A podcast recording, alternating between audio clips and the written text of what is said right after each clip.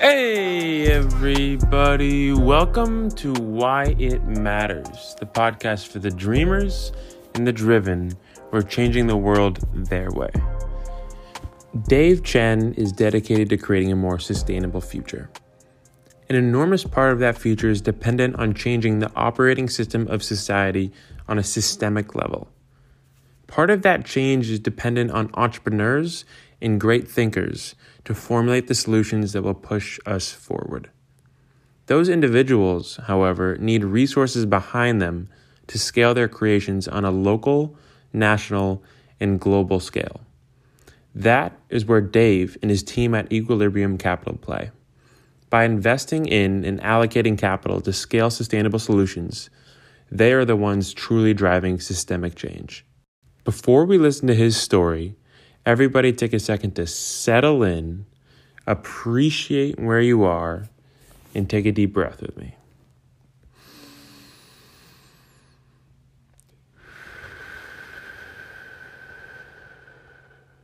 And now, off to the episode.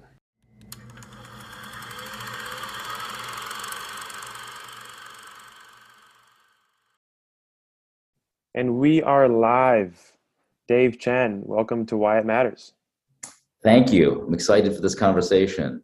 You, the uh, the uh, the questions you sent me were some of the most interesting questions I've had in uh, in an interview uh, to date. So I'm really looking forward to it. Me too. I appreciate that, um, and excited to get into the weeds. And before we do, I'd like to start off the episodes with a little bit about the guest, understand who they are, so the audience can relate. Um, and so, who is Dave, and what gives you purpose? Uh, well, uh, I think there are a number of things that are defining about me. I think the immigrant experience is defining. Uh, I'm Taiwanese uh, born uh, and came to this country at a very young age, uh, following my father uh, my mom and I came together, but we followed my father four years after he came to this country to get his master's degree. And, and in a lot of ways, we had a very typical um, uh, immigrant experience growing up. Um, I think it gives you a certain amount of, of um, uh, non entitlement because you feel like as an immigrant, you're not entitled to much. And so you tend to be um, humble and grateful. Uh, but because you're Asian, you think about work as the mainstay of your life and education as a foundation. So, in that sense, I had a very typical growing up. Um, I was asked by my son when he was in his, I think, first grade class, interview your dad. Uh, you know, what animal was I? And I, I told him the ox. Uh, you, uh, you, uh, you pull in good days and through the mud, and you just keep going. And I think that's a defining characteristic. Uh, what gives me purpose? Um, I think that if I look out across my entire life, um, I've always been drawn to the things that needed to get done, but that weren't easy. Uh, I've always been drawn to entrepreneurs that were the underdogs. Uh, I've always been drawn to situations like that. And in 2006, I was just leaving a decade in venture capital as a partner in a firm. Uh, you know, frankly, a pretty cushy life uh, and a long career in high tech. And I had been getting to know a number of entrepreneurs and business leaders that uh, were in the early days of developing and building businesses around sustainability and I admired the sense of uh, duality that they brought to it. One was uh, an intense sense of doing something that needed to get done, something that uh, whether it was um, you know preserving our natural resources, uh, turning around uh, bad situations, or creating entirely new quote unquote green economy things. There was a sense of doing something uh, important money and wealth was not usually the first thing that they talked about but but but uh, but they were all very very good business people and i saw them building these very significant enterprises that performed extraordinarily well compared to their competitors, and yet were deeply driven in purpose. It reminded me of the early days, the 1980s in high tech, and uh, and I decided this is what I want to do for the last phase of my career is build an investment firm around sustainability and trying to uh, use the financial markets to um, uh, build Archimedes' lever, which is the old thing where Archimedes said, if you give me a lever big enough, I can move the earth. Well, if we can deploy the financial uh, tools and the capital markets, then uh, we can build a lever big enough to alter the course of many of the things that we are facing as challenges.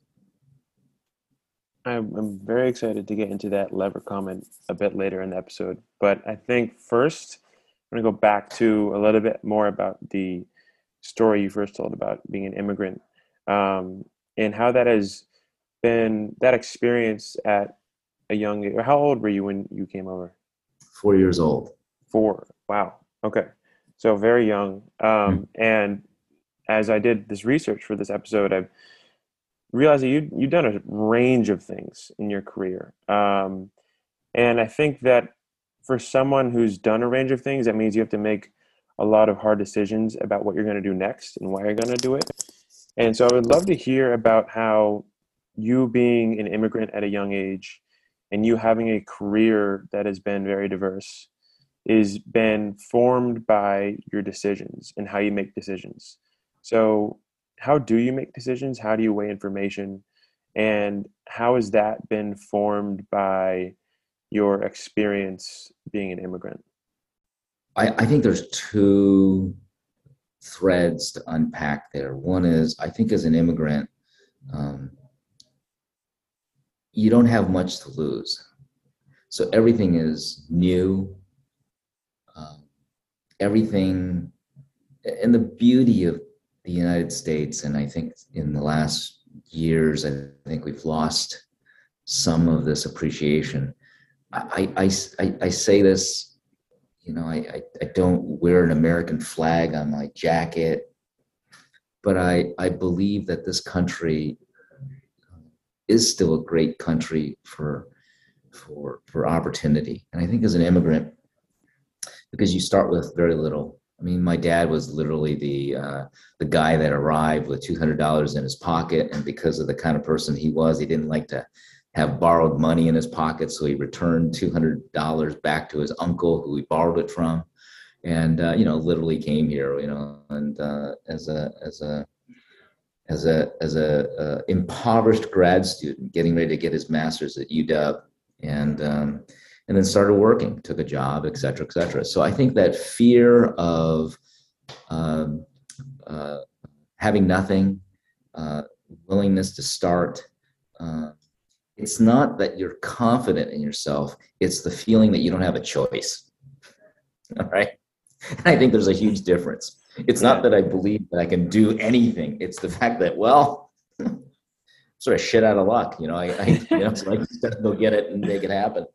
And I think that that's been a real guiding uh, part of, of, of what I took out of that.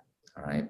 And then because the other thread that you have to unpack is because, you know, you have an Asian background, um, there's just this emphasis on education and smarts and, and the intellectual machine and so that that aspect of it says well look um, uh, if i don't know it i can learn it and, uh, and and i have the capacity to learn. And so when you combine that sense of i have nothing to lose and i have the capacity to learn uh, I, I, think that's been a really important part of of that experience. And that set of tools has taken me pretty far.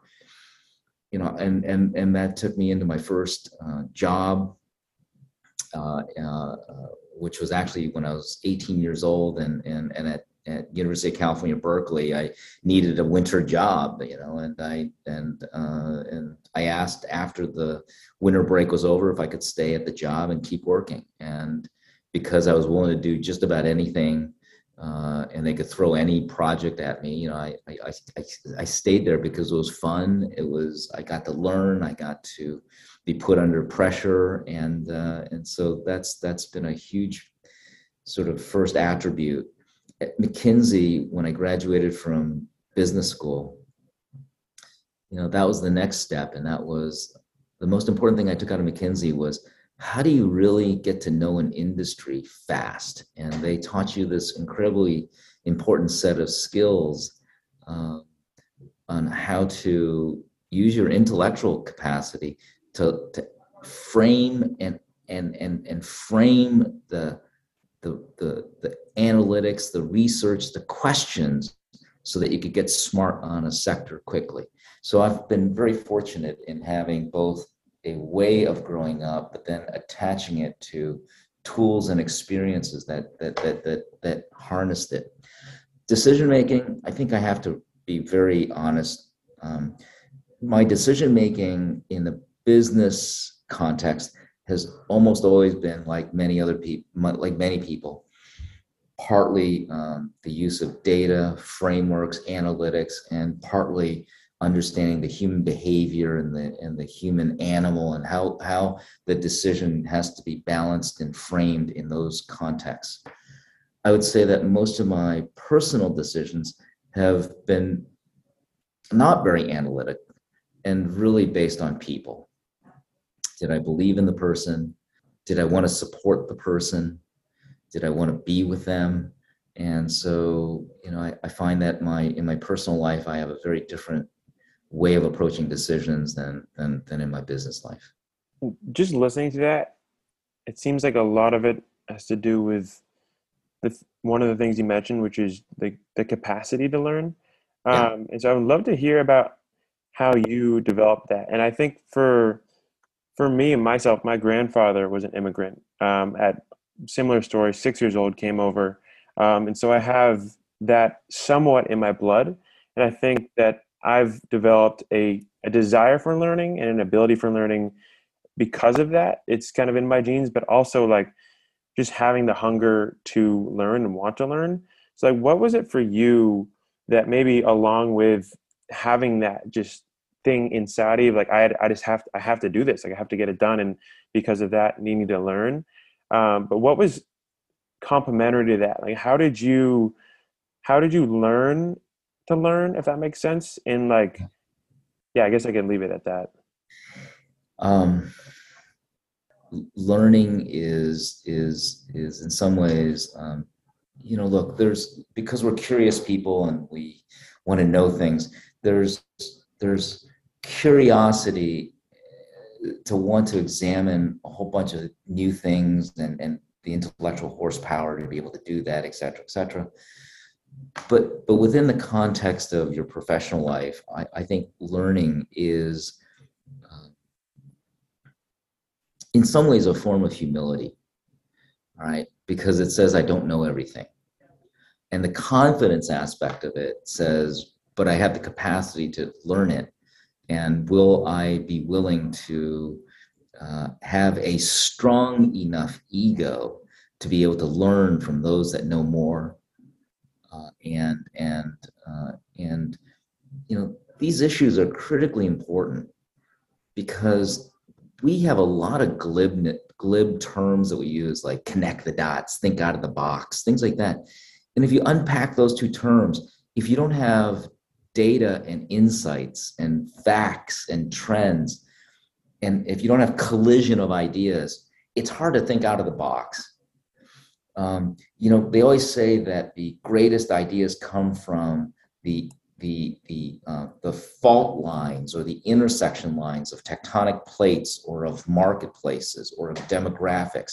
That it's the borders that create the greatest amount of tension and learning. Well, if you're not willing to learn, how do you see those? If you're not willing to learn and admit that you don't know, then how do you connect the dots? Right? how do you get the data to have the dots to connect right and and and and how do you see the tectonic plates if you're not always asking questions but then i think there's another trick to it which is there are people that just learn and don't understand that that that learning is also about applying.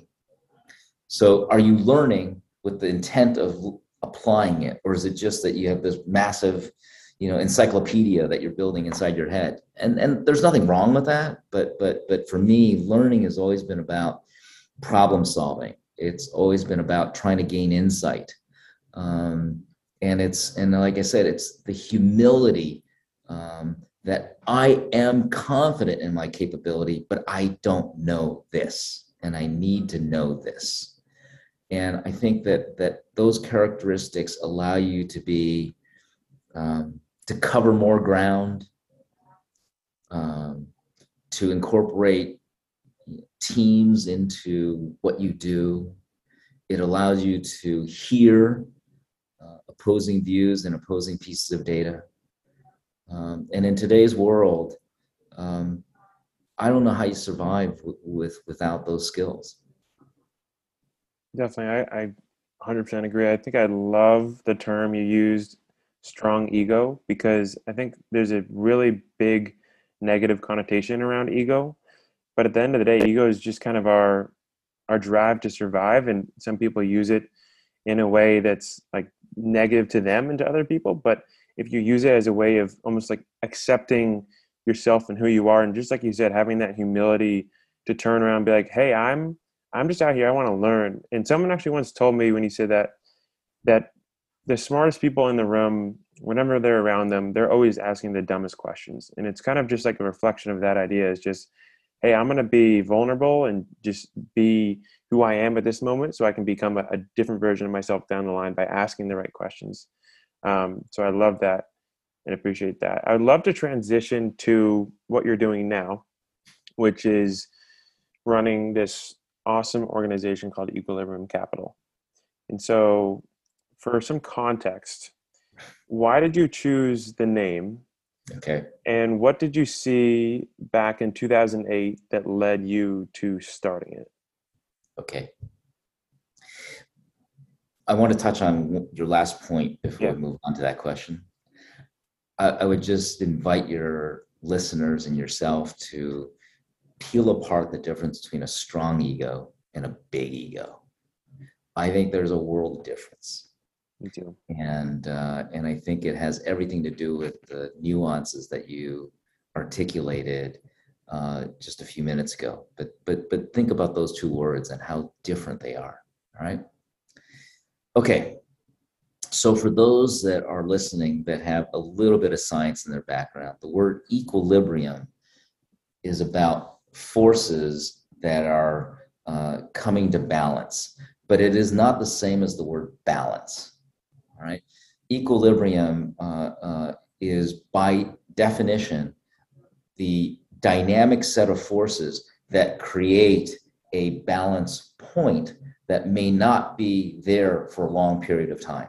So equilibrium is always moving, and it is a function of the forces that are tugging at things in simultaneously and in real time.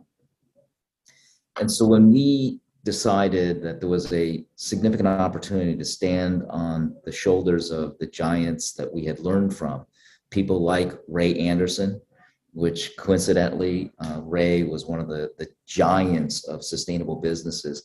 He passed away a few years ago, but he created a company called Interface, which was a good old boy Southern carpet company when he uh, took it on and he created it into one of the great biomimicry, sustainable practices, recycling companies of, I think, all time. And there's a movie that's going to be coming out, a documentary about him, uh, uh, I think, in a few weeks. Uh, that uh, I would invite folks to, to, to, to, to, to go watch.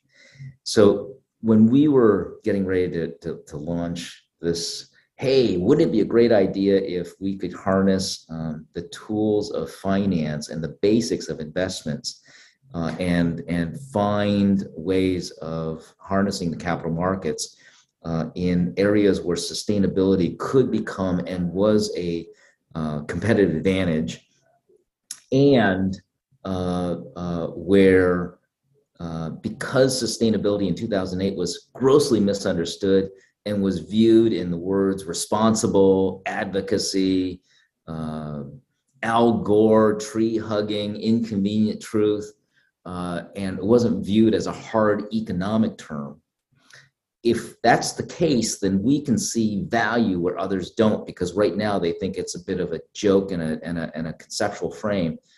We would see that, that all those folks, like Ray Anderson before us, saw those in hard economic terms of efficiency, of productivity, of end user demand, of, of uh, better utilization of resources. And those are all words that have to do with revenue, and those, those are all words that have to do with um, um, uh, operational expenses and operational efficiency.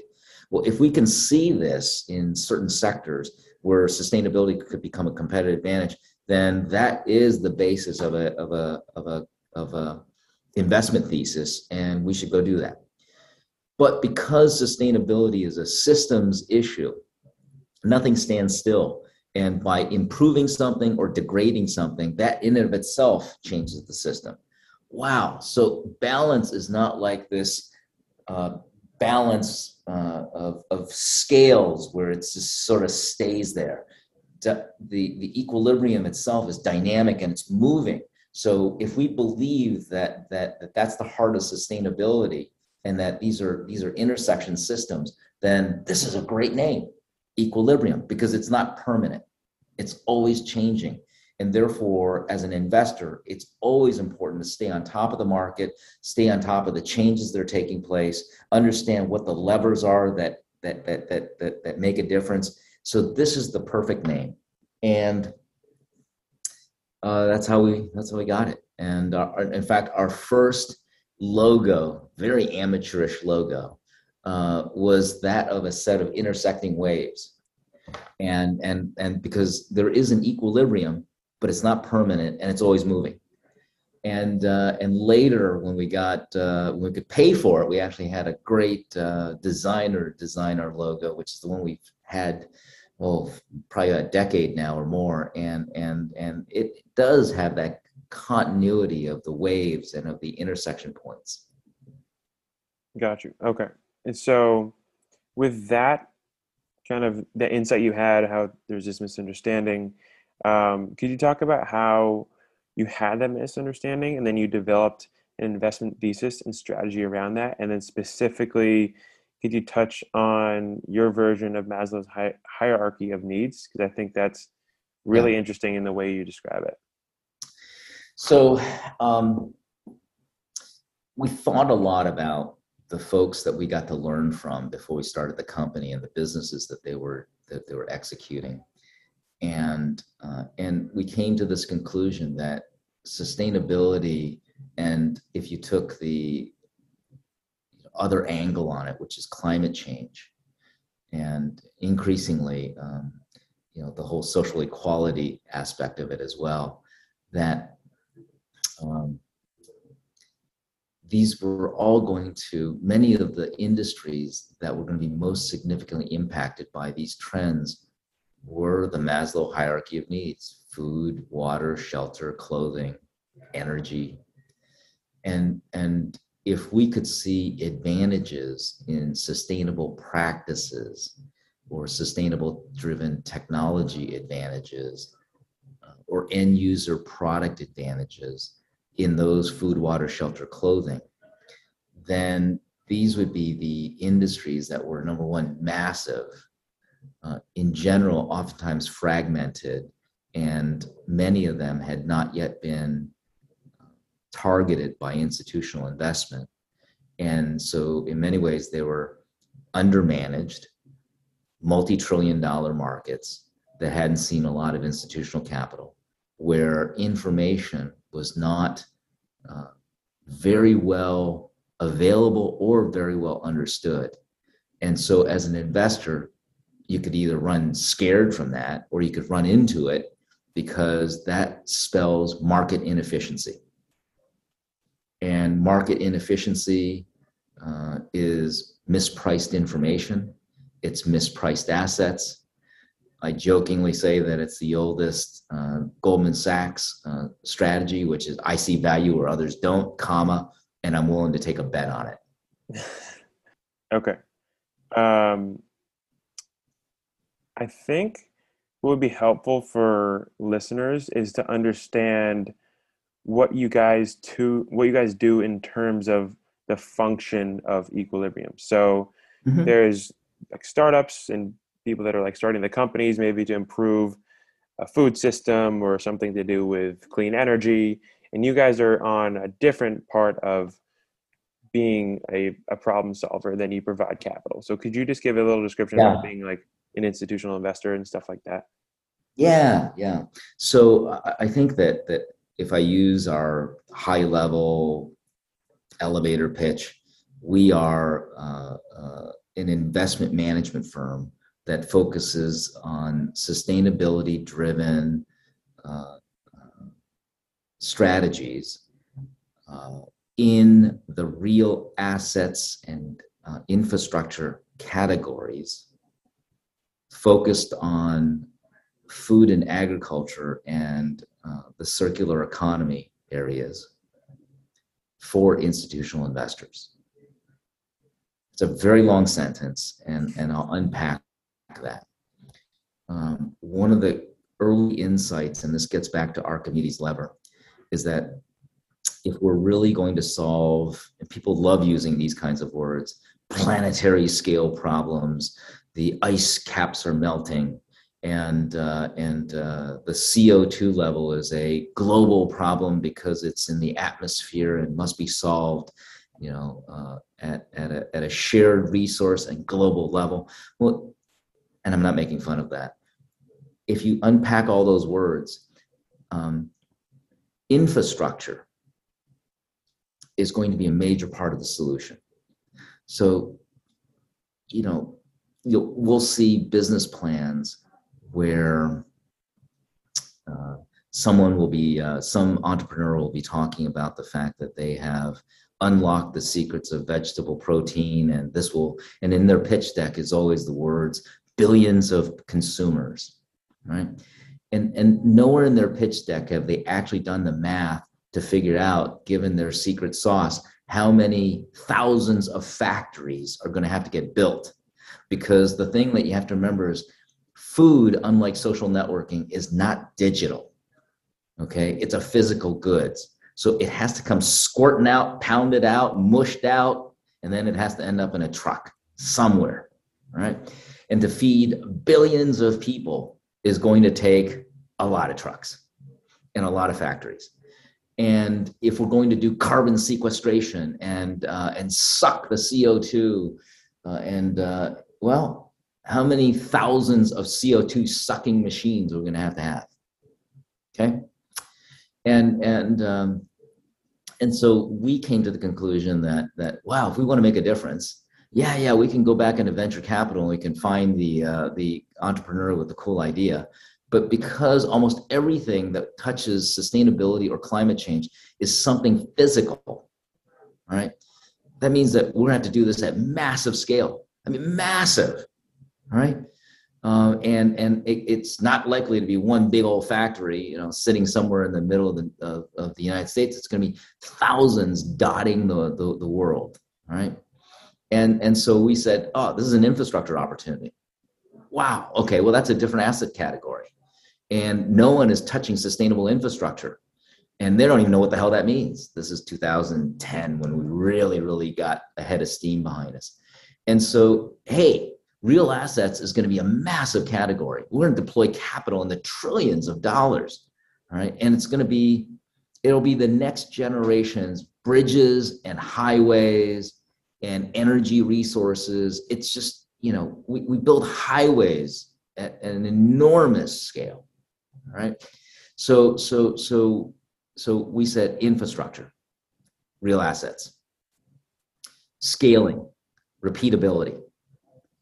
Um, wow, huge amounts of need in food and agriculture, and huge amounts of needs in renewable natural gas in uh, the converting of our massive amounts of human waste streams, plastic bottles, uh, throwaway paper, uh, uh the, the celery that uh, and the tomatoes that end up in your refrigerator that you throw out. All right, uh, these are massive, massive scaled issues, and and so that's how we ended up with with that. Food and ag, circular economy. These are going to be hugely important in solving both um, sustainable use of our land resources, sustainable use of our uh, water resources, uh, sustainable use of human resources, and then they are huge contributors to greenhouse gas. Okay, this is a problem worth solving, and it's got it's got to get done at massive scale.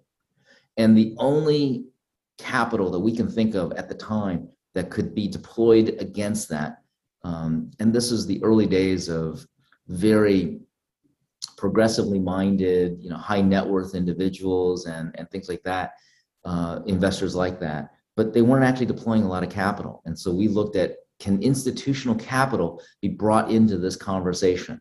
You know, institutional capital. I mean, some of the largest pension plans in, in the world are $250 billion, half a trillion dollars.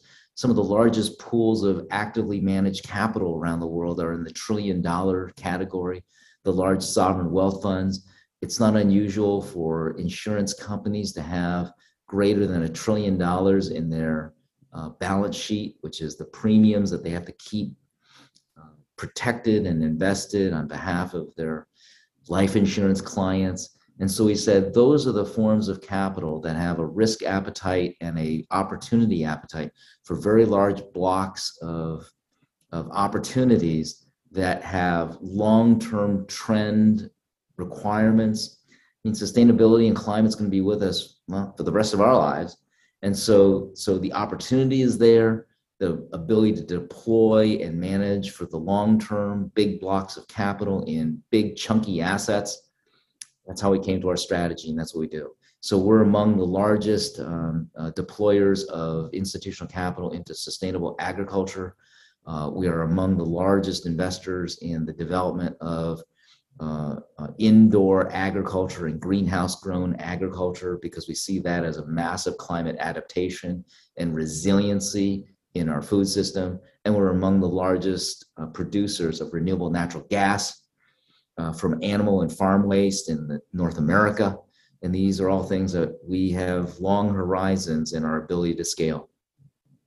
That's an amazing description for myself, and I think for people listening, because I don't. I think that's something that's really, really deeply missed. Is that the bridges, literally in a metaphorical and a physical aspect of like how this is all going to come together. So I think understanding that there are people like yourself in Equilibrium who are doing that is really amazing. I'd love to wrap up with a question about the complexity in which you are working in, which is on your website. Um, you guys discuss how you have to manage the intersection of human natural, economic, and political systems, which I don't think many people operate in. Um, and that forms the field of sustainability. So, how do you operate in that area and how do you manage the complexity? We like, I, first of all, I, I think we're one of a very small handful of investment management firms that have a true objective to generate uh, market beating returns, alpha, uh, and yet are mission driven and purpose driven. And I have a saying that we like to hire young people who have had all of the romance and idealism of changing the planet beaten out of them through difficulties and realities and still want to get up in the morning and do it. In some ways, we think that idealism and romantic notions are some of the most dangerous things that we face in this issue of sustainability. Because if it was easy, someone would have done it. And it is incredibly complex and it lives at the intersection, as I say often, of economic systems, political systems, natural systems, and then the last and the most intractable, that is human behavioral systems. And so if you aren't humble and if you aren't realistic, and still want to do this, um, I don't think you can be, I don't think you can make a big difference. I think you can make big headlines, but I don't think you can make big difference because this thing's hard and it's complex and we're going to make mistakes because if you're honest about it, we're all mucking around. We're all exploring. I, I mean, listen to the sometimes, you know, we'll have sustainability consultants come in to talk to us and the discipline to actually punch below the conceptual words you know sometimes isn't there because it's so much more comfortable to say stay at the headline level the concept words. Uh, it ain't easy. You know you're going to run into regulatory at some point. You're going to run into the fact that you're goring someone else's business. Uh, uh, people have incentives to survive. And then the natural system uh, honest to god we really don't understand the natural system very well. We don't actually know that if we pull on this string this other blob happens or if we pull on this string some other thing happens you know? How many times do you read the horror stories of introducing a hostile species because we're trying to kill some other hostile species and the result is we have this huge ecological mess? Well more often than we imagine. But but none of those people were evil intentioned. They did it because they thought they were doing the right thing. But we're messing around with ecological natural systems. And then you know one of our favorites is is is is the human system. And you know i'll just share with you just i think at the heart of it we're selfish machines. And and i'm kind of a cynic. And so when people say oh i'm doing it for my grandkids i don't believe them because we've shown time and time again that the human animal is not very good thinking long term. Very, very few special people can do that. And so I believe people when they say to me, I'm doing this for me. This is this this this thing is important to me. Got it. I understand that. I'm doing this for my grandkids. Man, I don't know how many people really have the courage to change their behavior because they're thinking about their grandkids. So, so when I say that we're at the intersection, it says a lot. It says on how difficult the job is, how humble we have to be to learn from every possible nook and cranny that we can, how willing to admit mistakes are we and still have the confidence to move forward, and and and how this is not something to be idealistic about and how this is not something to be romantic about. There's just nothing romantic about poverty. There's just nothing romantic about some big super site, you know, cesspool of shit. Okay. All right. And if you look on our website, I changed it a few years ago to increasingly put the grimy end of what we do on the website because I didn't want the big, beautiful mountain and the big swaying trees and all that. You know, what we do is ugly. It took us a ton of ugliness to get here. It's going to take a ton of facing the ugliness to get us out of here. I think that's great because the candidness reflects what you're doing, but also the type of people you need to attract in this industry. And having people understand that is really important. That it's this is more than I guess you put it in a great way than than the mountains and, the trees flowing in the background. This is real life you know serious problems and, and things that we need to attack that's so complex. Um, so i appreciate the candidates in the perspective because i think it's something that a lot more people need to understand before getting into the industry. And it's something that isn't a bad thing. It's just what it is. And so yeah. accepting that and moving forward is the only way we can go. Um, but thank you so much for coming on. This is a pleasure a phenomenal conversation and i look forward to people enjoying the fruits of it Luke, I want to just thank you for asking questions that most people don't want to hear, don't care about, or didn't ask. So I really appreciate it. It's been a lot of fun. And thank so you. I thank you for that. Appreciate it.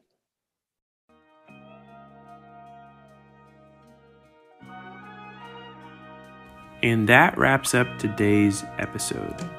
If you enjoyed the show, follow us on LinkedIn at Why It Matters and on Instagram at Y underscore it underscore matters underscore.